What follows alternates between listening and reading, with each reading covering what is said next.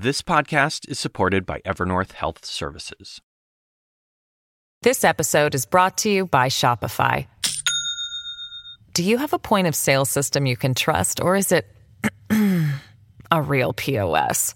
You need Shopify for retail. From accepting payments to managing inventory, Shopify POS has everything you need to sell in person.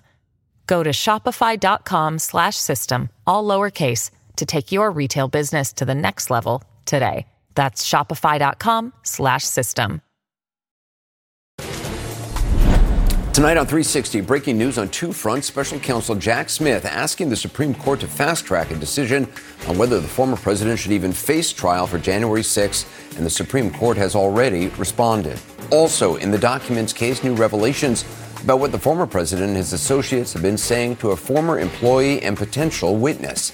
And later, today's life changing decision by the Texas woman caught between the state's strict abortion laws and a pregnancy almost certain to end in the death of her child.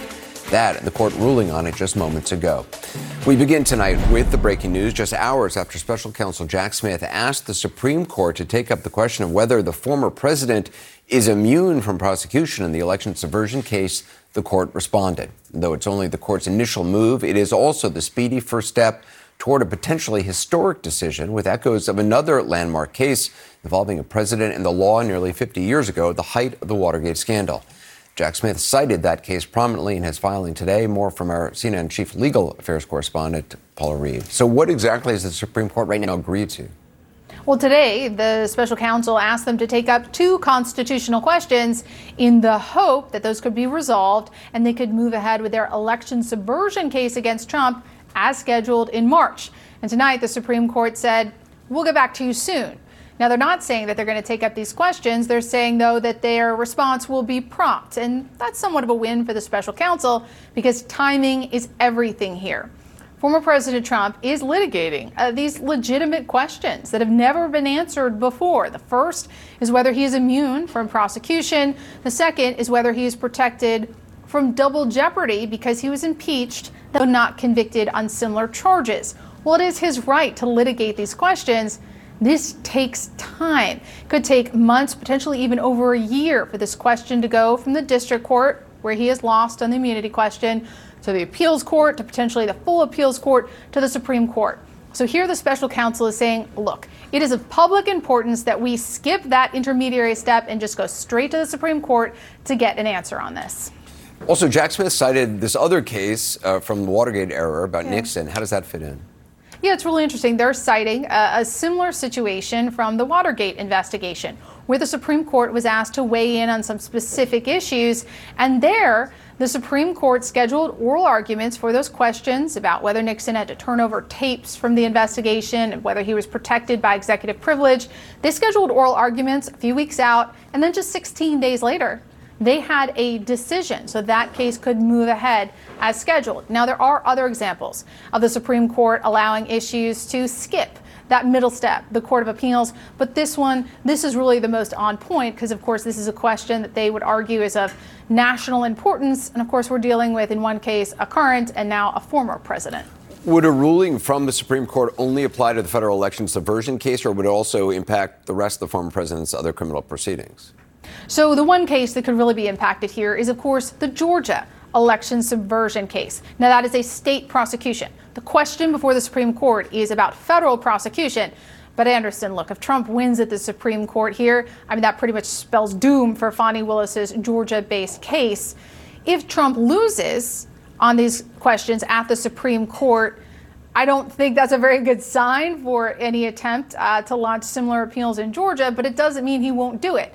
Well, because at the heart of his strategy isn't necessarily uh, the merits of these constitutional questions. Right now, it's about delay. Their goal is to delay this case until after the election. So, even attempting something like this in Georgia, even if he's lost at the Supreme Court, could be advantageous if it allows him to delay just a little bit longer. All right, Paula Reid, thanks so much. With me here, CNN senior legal analyst and former federal prosecutor Elie Honig. Also joining us, CNN legal analyst and former of Manhattan Chief Assistant District Attorney Karen Friedman Agnifilo.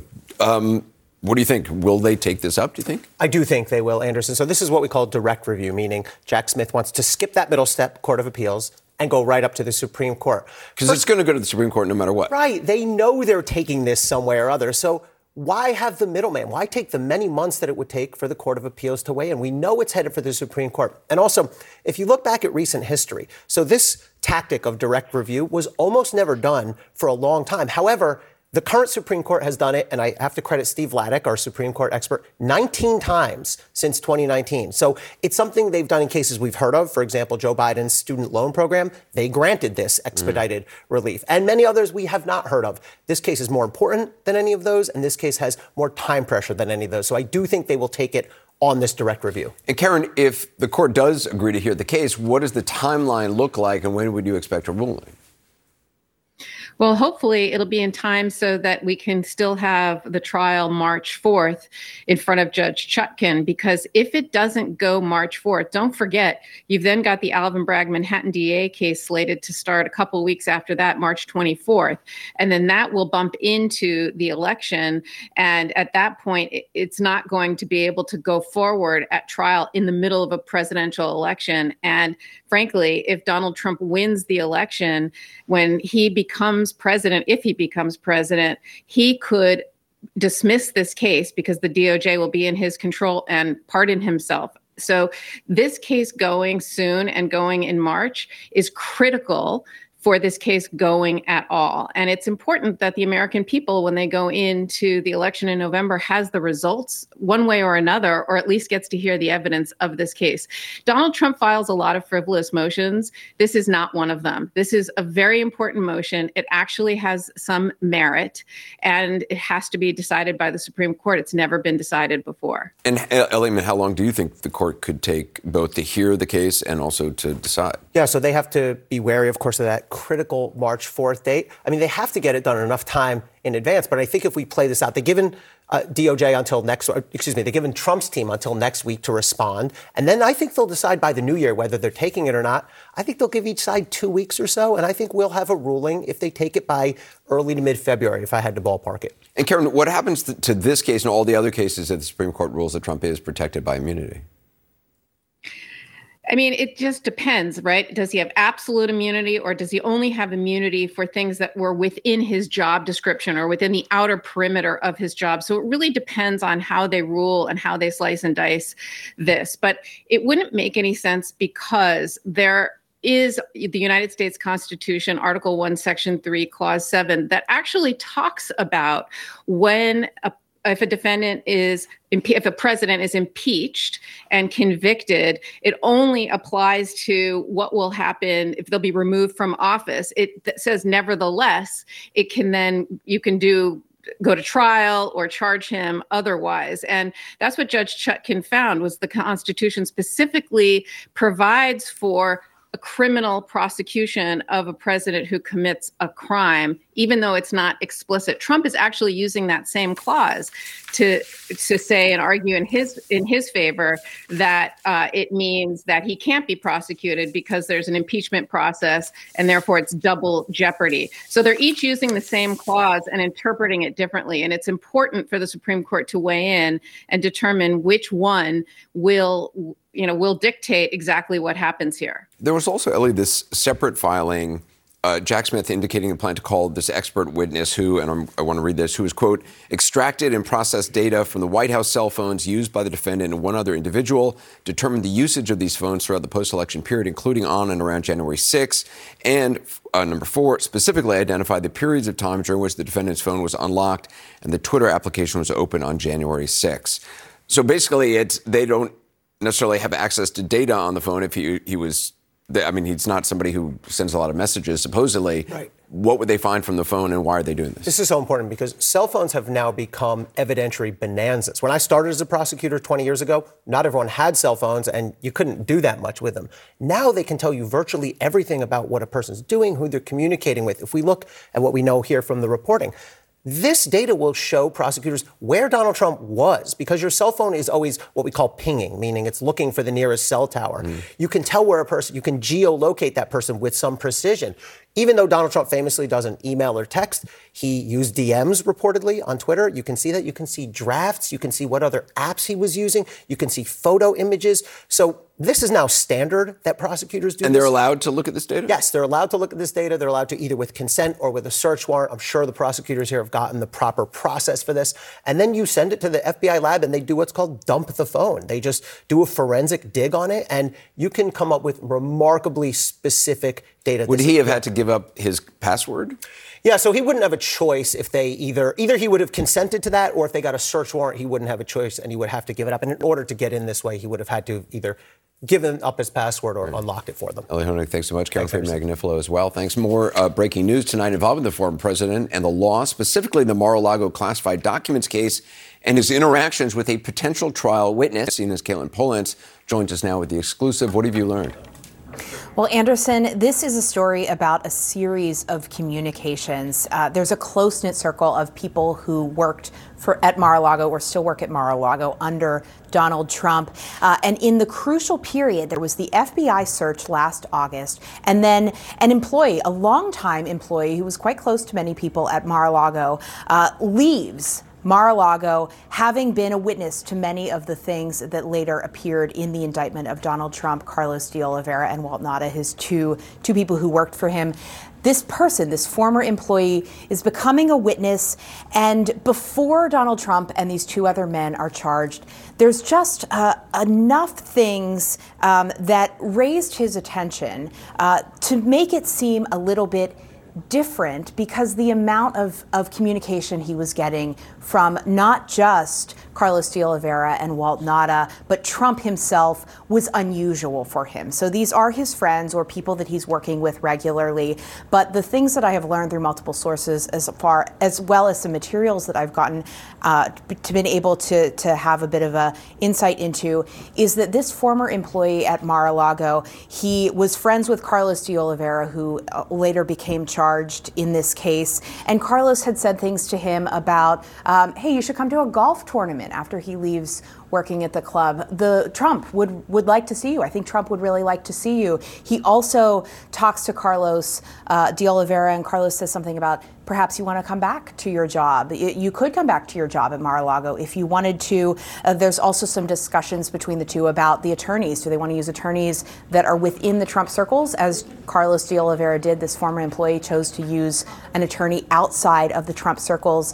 There's also an instance where he interacts with Walt Nauta, who later is charged, someone he has a less close relationship to, uh, and Walt. Nauta did tell him uh, you could come back to work uh, at Mar-a-Lago if you wanted. That uh, Nauta was also showing up uh, at a gym with this man as well as Carlos de Oliveira, which was unusual. And then finally, Anderson, the the the one of the things that was so unusual here is as this former employee left his job a couple months after that FBI search, before he becomes a crucial witness to investigators, Donald Trump gets his cell phone number. Hadn't called him in quite some time. Rarely called an employee like this, um, and calls him and asks him why are you leaving? Why are you leaving working for me? Uh, very possibly at that time knowing that this man could be a witness against him in this investigation. Now, all of this may just be how people are exchanging um, conversations, how people have conversations, how their friends have conversations, what Trump is doing when people are leaving.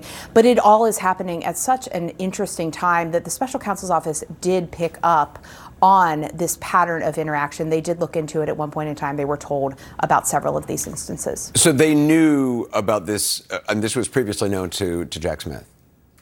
This was previously known to Jack Smith. Through the reporting that I did for this story, um, it did become apparent that the special counsel's office did several interviews with this former employee, uh, and that former employee did give them this information, and it clearly was something that they were keeping tabs on, not just before the indictment of Donald Trump and others, but it is something that the prosecutors very likely would be looking for now at a time where.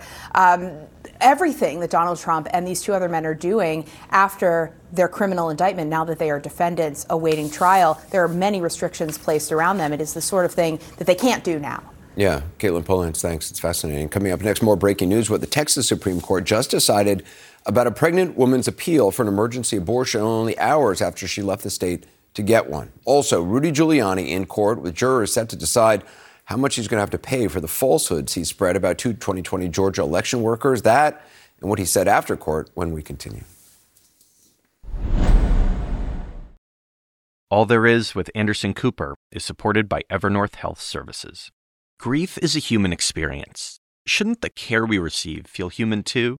That's why Evernorth Behavioral Health ensures all members have access to live, specialized support anytime, in person or virtually, with a 100% follow up commitment to make sure that they get the help that they need.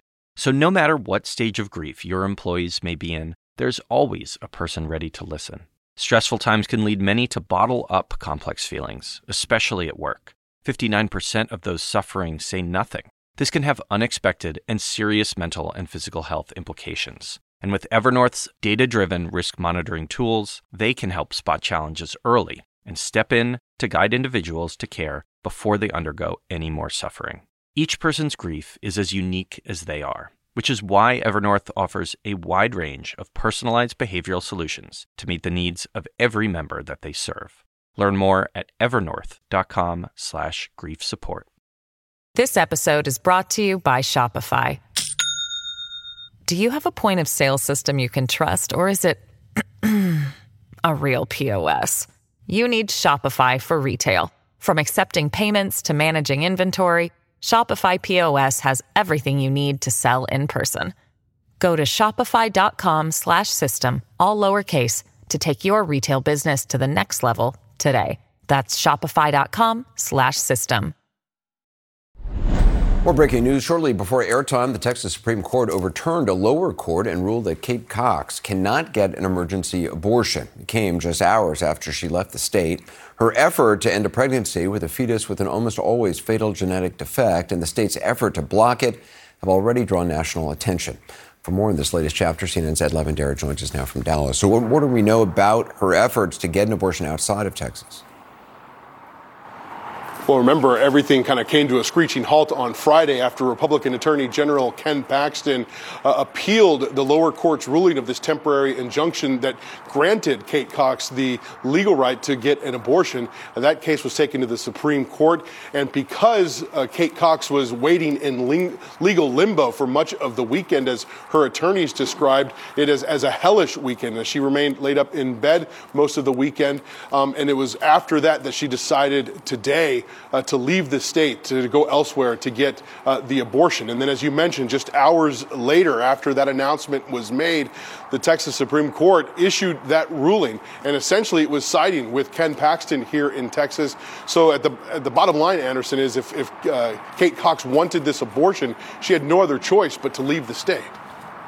Ed Lavandera, thanks very much. Now, the man once known as America's mayor, Rudy Giuliani, today said he does not regret what he said about two 2020 Georgia election workers. Quoting him now, everything I said about them is true. In actual fact, a federal judge has already ruled that what he said was false and defamatory. That determination came in part one of the case. Giuliani said what he said at the end of the first day of part two, the part in which he, a jury will decide how much he'll pay in damages for those very same falsehoods. Details now from CNN's Jessica Schneider. It's disgraceful what happened. Rudy Giuliani spent the days after the 2020 election traveling state to state, falsely insisting the results were rigged. I don't have to be a genius to figure out that those votes are not legitimate votes. In Georgia, he focused his fire on two unsuspecting election workers in Fulton County. It's a tape earlier in the day of Ruby Freeman and Shaye Freeman Moss and one other gentleman. They should have been uh, should have been questioned already. Uh, their places of work, their homes should have been searched for evidence of ballots, for evidence of USB ports, for evidence of voter fraud. Shaye Moss later told the January 6th committee her life changed forever the day Giuliani publicly spread conspiracy theories about her at a state Senate hearing. She and her mother soon received death threats, angry election deniers showed up at their homes, and Ruby Freeman was forced into hiding. I've lost my name and I've lost my reputation I've lost my sense of security, all because a group of people, starting with number 45 and his ally, Rudy Giuliani, decided to scapegoat me and my daughter, Shaye. to push their own lies about how the presidential election was stolen. I second guess everything that I do. Um, it's affecting my life in a, in a major way, in every way, all because of lies. Giuliani claimed Moss and Freeman plotted to kick ballot watchers out of State Farm Arena, the spot in Fulton County hosting the ballot counting. He also pushed the false narrative that they had brought in suitcases filled with fake ballots for Biden and then scanned them into the system multiple times. And Giuliani described surveillance video from that day he claimed showed Ruby and her daughter exchanging USB memory sticks containing a fraudulent vote count. When you look at what you saw on the video, which to me was a smoking gun, powerful smoking gun. Quite obviously, surreptitiously passing around USB ports as if they're vials of heroin or cocaine. You don't put legitimate votes under a table. No. Wait until you throw the opposition out and in the middle of the night count them. We would have to be fools to think that. None of that was true, was it? None of it. Congressman Adam Schiff on the January 6th committee asked Shaye if Giuliani accurately described what her mom was passing under the table. Uh, what was your mom actually handing you on that video? A ginger mint. Ginger Mint. Jessica Schneider joins us now. To be clear, Rudy Giuliani has already been found liable of defaming Shaye Moss and Ruby Freeman. What's the, poss- the possible penalty? Yeah, so a jury in this case is going to ter- determine just how much he actually must pay. So he already owes them $230,000. That's for failing to respond to parts of their lawsuit. On top of that, Anderson, this mother and daughter, they're asking the jury to award them between 15 and 43 million dollars. They say that's for the reputational harm they've suffered from Giuliani's comments, and on top of that, they're seeking additional money for their claim of emotional distress. And you you said earlier, even tonight, even though he's already been found liable for defamation, Giuliani is still insisting that he spoke the truth. He was outside the courthouse tonight claiming once again that these women were engaged in changing votes, even though we know that is false. Anderson? I mean, formerly America's mayor, uh, Yeah. continuing to defame these people. Jessica Schneider, thank you. Coming up, Israel said today it is dismantling Hamas. We'll take a look at the fight on the ground and talk with an emergency coordinator for the group Doctors Without Borders, who's inside a key hospital serving central Gaza, where fighting is intensified.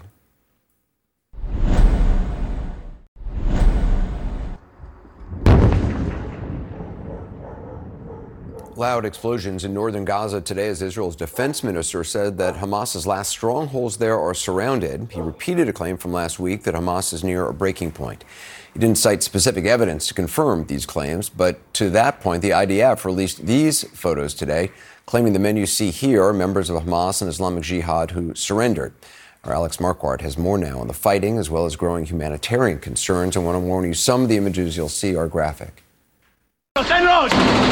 Israel says after two months of fighting, it is still battling Hamas in two different strongholds in northern Gaza, where militants have held out. But Israel claims they are now on the verge of being dismantled. One area is the Jabalia refugee camp, where residents said dozens of civilians were killed over the weekend. Since the fragile week long pause in the fighting ended, Israel has pounded the Gaza Strip and focused on the south in Khan Yunis, the second largest city there, where Israel believes senior Hamas leaders may be hiding.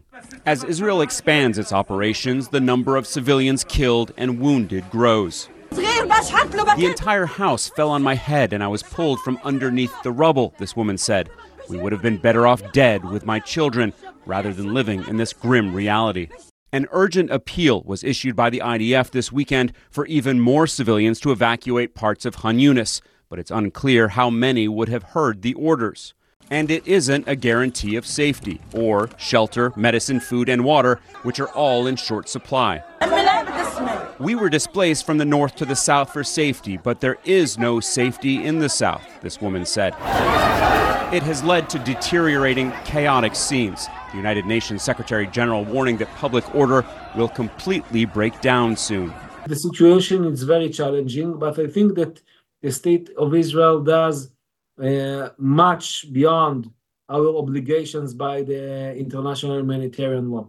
You call the situation in southern Gaza challenging. Last month, you denied that there was a humanitarian crisis in Gaza. Do you acknowledge now that there really is a dire humanitarian crisis? What I'm saying is, like I've said, the situation is very, very challenging. But it's not a crisis, in your opinion? As I see it, it's a challenge. It's a huge challenge. Alex Marquardt joins us now from Tel Aviv in Israel. Israel has now confirmed another border crossing will open tomorrow, not to get humanitarian aid into Gaza. What's it for? Yeah, Anderson, Israel has been very strict about inspecting all of the aid going into Gaza. Up until now, there's only been one inspection point down at a place called Nitzana between Israel and Egypt. And now with Kerem Shalom uh, opening, there will be a second inspection point. So effectively, effectively what that does is double the number of trucks that will be allowed into Gaza. So you're going to have trucks coming from Egypt to those two Israeli inspection points and then going back to the Rafah crossing to go into Gaza. But still, Anderson, that, that may not be enough. Rafah is not built to deal with a large number of trucks. Then you have this enormous number of people who have fled to the southern part of, the Gaza, of Gaza and very, very fierce fighting. So even with more trucks, it, the, the concept, the question of distribution is still very, very complicated. Anderson. Alex Marquardt, thank you very much. I wanted to show you this video of a dramatic rescue in central Gaza. Husband and wife trapped under rubble. You can see medical staff and others lifting them out. The Palestinian Red Crescent Society, which shared this video, says that the couple's 22 year old son was killed in the bombing. We've not been able to independently verify that claim. After the rescue, the couple was transported to the Al Aqsa Hospital, which is one of the only lifelines for civilians in the central part of Gaza where fighting has intensified since the end of the truce. It's also where my next guest works. Marie-Aure Perreaut Revial is an emergency coordinator for Doctors Without Borders. I spoke to her before airtime. Connection from inside Gaza was rough, but we believe it's important to hear what life at the hospital is like right now. Marie, what's the scene like right now at the, the hospital?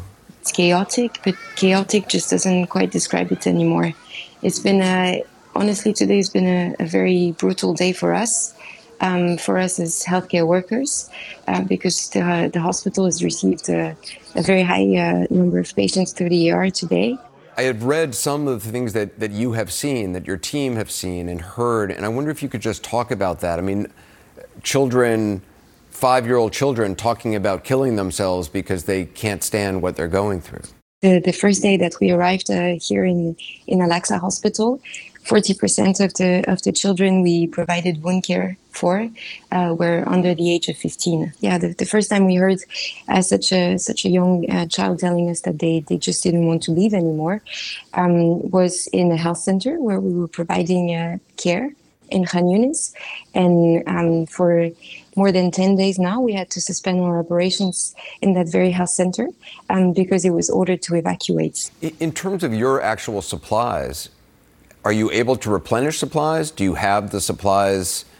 Do you have your own supplies? No, it's it's extremely difficult. Um, supplies now are used as a as a bargaining chip.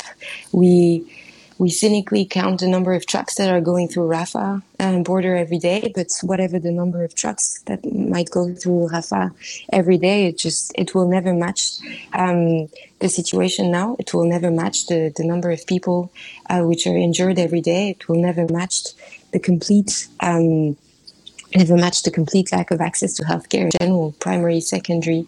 Um, just nothing, nothing is functioning anymore. So it's extremely difficult to get supplies, but it's also extremely difficult to operate at all. How long are you going to be able to operate there for if, if these conditions continue?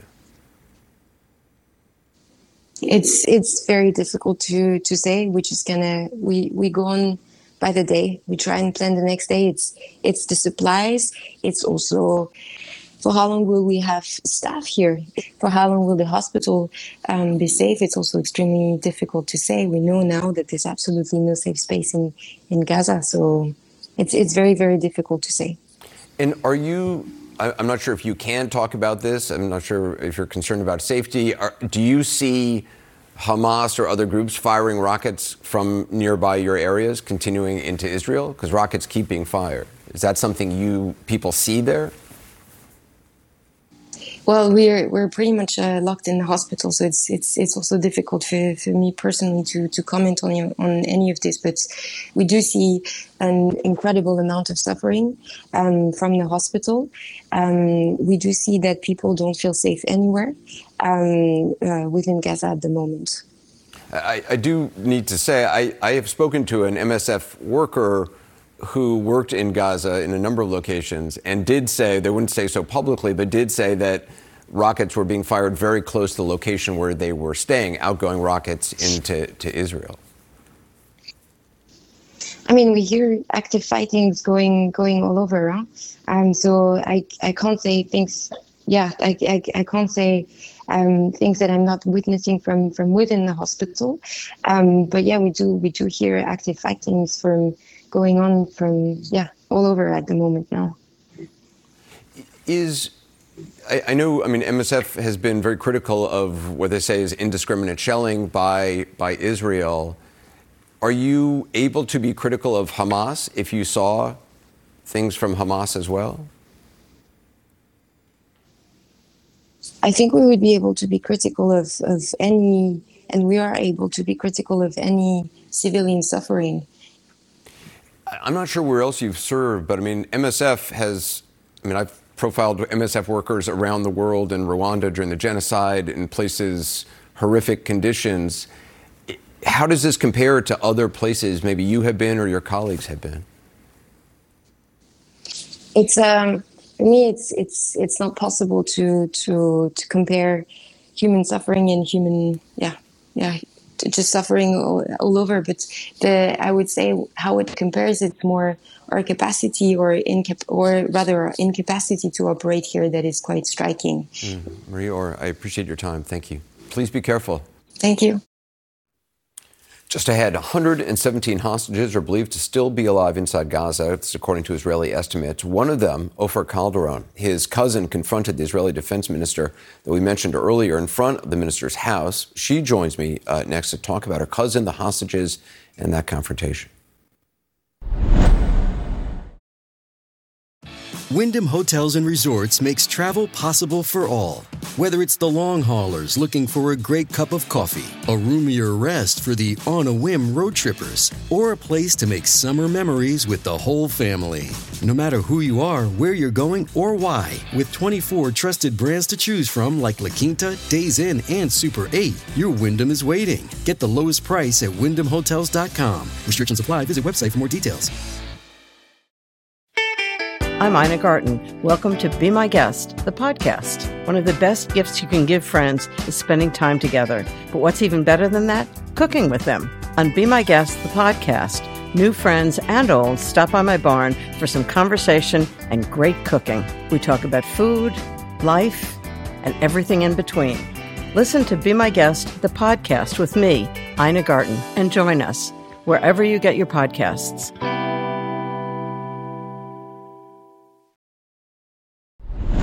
The Israeli Defense Minister Yoav Gallant, who said Hamas is near a breaking point, was confronted by family members of two hostages on Friday. It was an intense exchange that occurred outside his home and was captured on video. If it doesn't happen tomorrow, they will actually die. Your whole idea of pumping water into the tunnels, you'll kill them. I am explaining something else. Hamas is willing to speak to us only when we're applying force. Do you know what they eat? Rice and a glass of seawater. How long can they live on that without sun and light? We will make all efforts. As quickly as possible, so they don't return inside coffins but come back alive. The second woman you saw there shaking the hand of the defense minister and who pleaded that the hostages are returned as quickly as possible is a woman named Ifat Kalderon. Her cousin, with whom she's close, Ofer Kalderon, is still believed to be held in Gaza. Two of his kids, who we've reported on in the past, a 12 year old boy and a 16 year old girl, were released two weeks ago during the truce.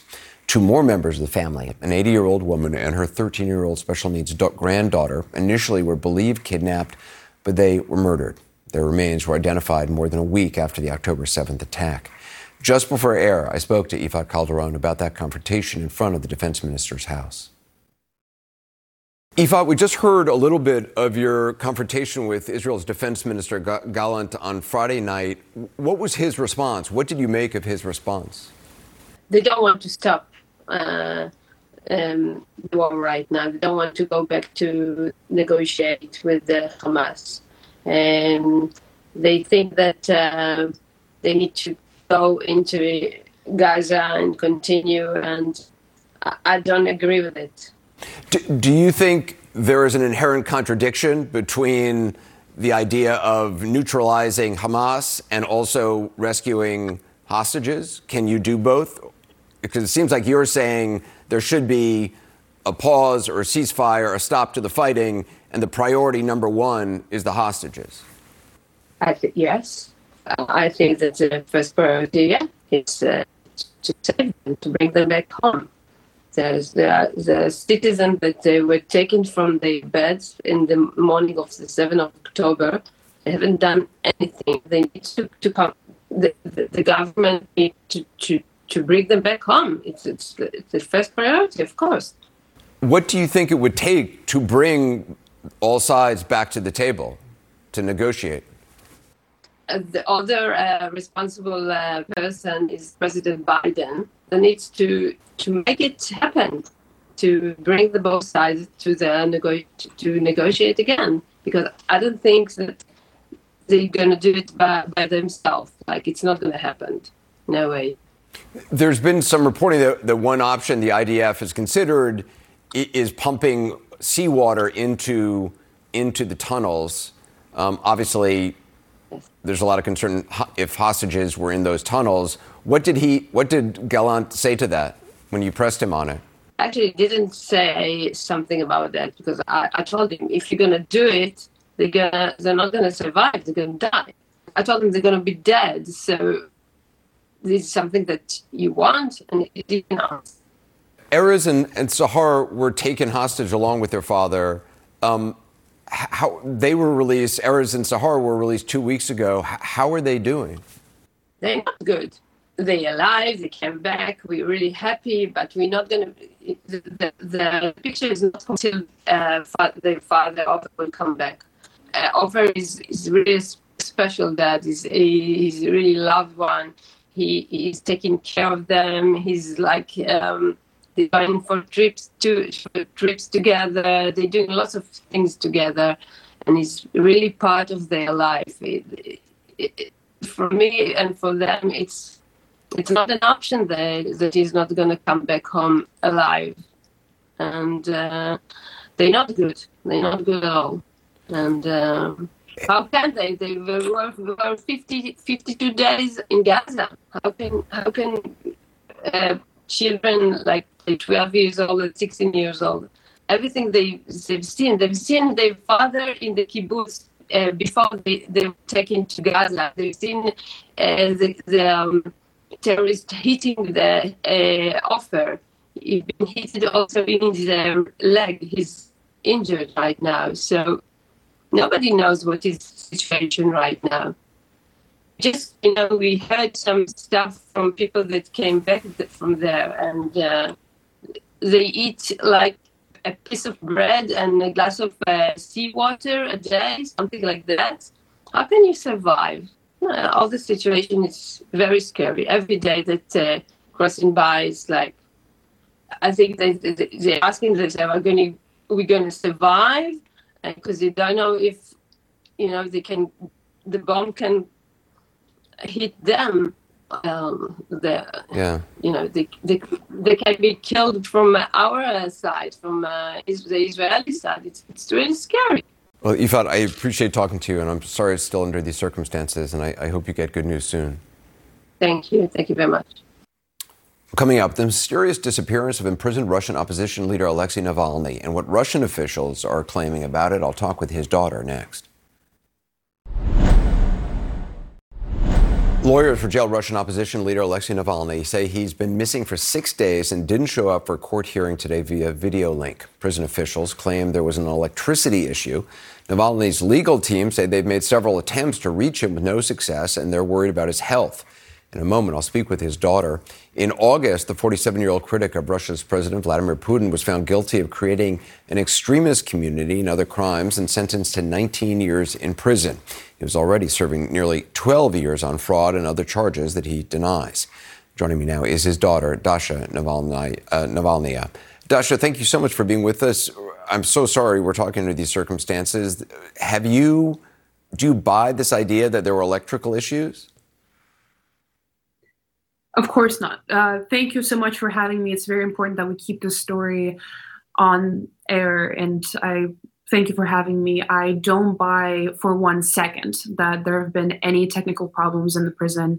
There have been many instances where they have transferred him or just didn't want him to come out because whenever my dad has a court hearing, he uses that uh, to speak up against the war or tell people to question the regime. And uh, Putin has actually just announced that he is going to be running for re-election in the coming presidential elections. And they don't want my father to speak up against that. Do you know anything about his current whereabouts, or, or even when was the last time you knew about his whereabouts? The concerning thing is that we have no idea where where he is or what's happening or if he's even being transferred anywhere. Um, the the most recent updates that you got from his attorneys and from his spokesperson Kira Yarmysh are the most recent updates that I got personally. Uh, the what happened, the, his most um, the most up to date news on his health is that two weeks ago he fainted in his cell because they've been practically starving him. He's very malnourished. Uh, he's not getting any medical support that he needs, or he's been uh, asking to see a dentist and they're not providing anything. And he's being stripped of his basic human rights um, as he is being held in prison unlawfully. Uh, he fainted in his cell two weeks ago and they put him on an IV, but you know the IV can be anything. The IV can be just full of water filled with vitamin B12, um, and it can it doesn't necessarily support his health.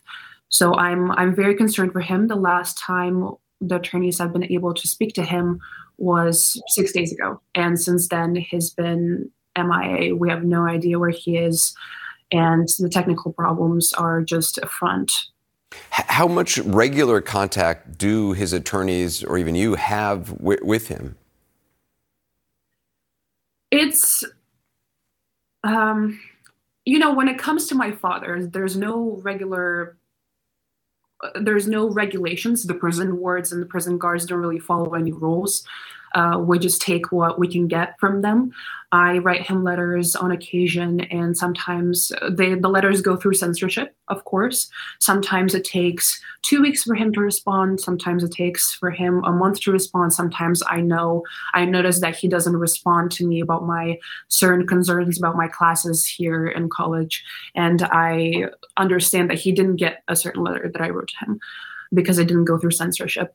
Um, the last time I was in communication with him was a month ago, personally, and the last time he was able to talk to his attorneys was a week ago. Um, he, yes. How do you how do you deal with this?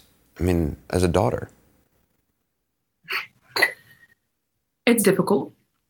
It's certainly something that I've had to work on dealing with over the past couple of years, but I know that my father is doing an incredible thing for not just to have, for me personally, his daughter, his child, my brother, his son to have a better country and a better life, but also for all citizens of Russia and for all people around the world who are striving to have a better democracy. He's doing an incredibly noble thing, and I'm very proud to be his daughter. And have you had any contact with U.S. authorities on, on your dad's behalf? No. no. If you could get a message to your father right now, what, what would you tell him? I mean, I assume he doesn't have access to any outside communication, does he? TVs? Uh, no, he doesn't have. Uh, no, there's no such thing as uh, TVs in prison. There is, there are TVs in the Russian prisons, but they usually uh, just show Russian propaganda 24 seven uh, which is I, I know how much he hates watching that TV, uh, but they're trying to really build the Russian uh, sort sort of uh, a love for country within mm. the prisoners in the system. But if I were to get a message out to him, uh, I don't know. I just want I want the people, not just him, but I want others to know that I have hope and uh, for others pe- for other people to have hope that we can change the regime if we work together and to um, talk to your friends and family and uh, agitate them to be against Putin. He's running for re-election, and when you talk about it, there's three months before the elections. He's the presidential elections are in March 2024. Yeah. And if you're in Russia, vote against him and tell your friends and family to vote against him too. Dasha Navalny, I appreciate it. Thank you. Be right back. Thank you so much. That's it for us. The news continues. The source with Kaitlan Collins starts now. See you tomorrow. Grief is a human experience, and the care we receive should be too. Evernorth Behavioral Health ensures all members have access to live, specialized support in person or virtually with a 100% follow up commitment to make sure they get the help they need. There's always a person there, guiding your employees using data driven risk monitoring tools so bottled up feelings don't turn into further suffering. With Evernorth's wide range of behavioral solutions, care can be personalized, simple, and more accessible. Learn more at evernorth.com/slash grief support. Now streaming exclusively on Max, a new CNN flash doc about the album that has Nashville talking. Call Me Country. Beyonce and Nashville's Renaissance. Watch it at max.com slash call me country. Max subscription required.